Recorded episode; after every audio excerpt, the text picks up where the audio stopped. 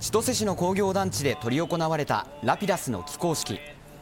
出席したのは西村経済産業大臣や鈴木知事のほか、 NTT や三菱 UFJ 銀行などラピダスに出資する企業の幹部などおよそ130人です。次世代のスマートフォンや AI、 車の自動運転に不可欠な半導体、ラピダスは世界でまだ成功例がない回路幅2ナノメートルの半導体量産化を目指しています。国がおよそ3300億円を支援するもので、道内では過去最大の企業進出といわれ、関連産業を含め大きな経済効果が期待されます。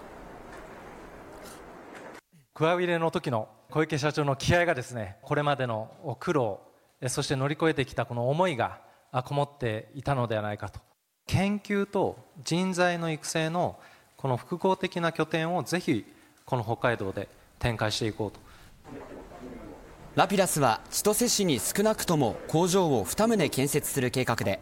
2025年3月までに試作ラインを稼働させ、2年後の量産化を目指しています。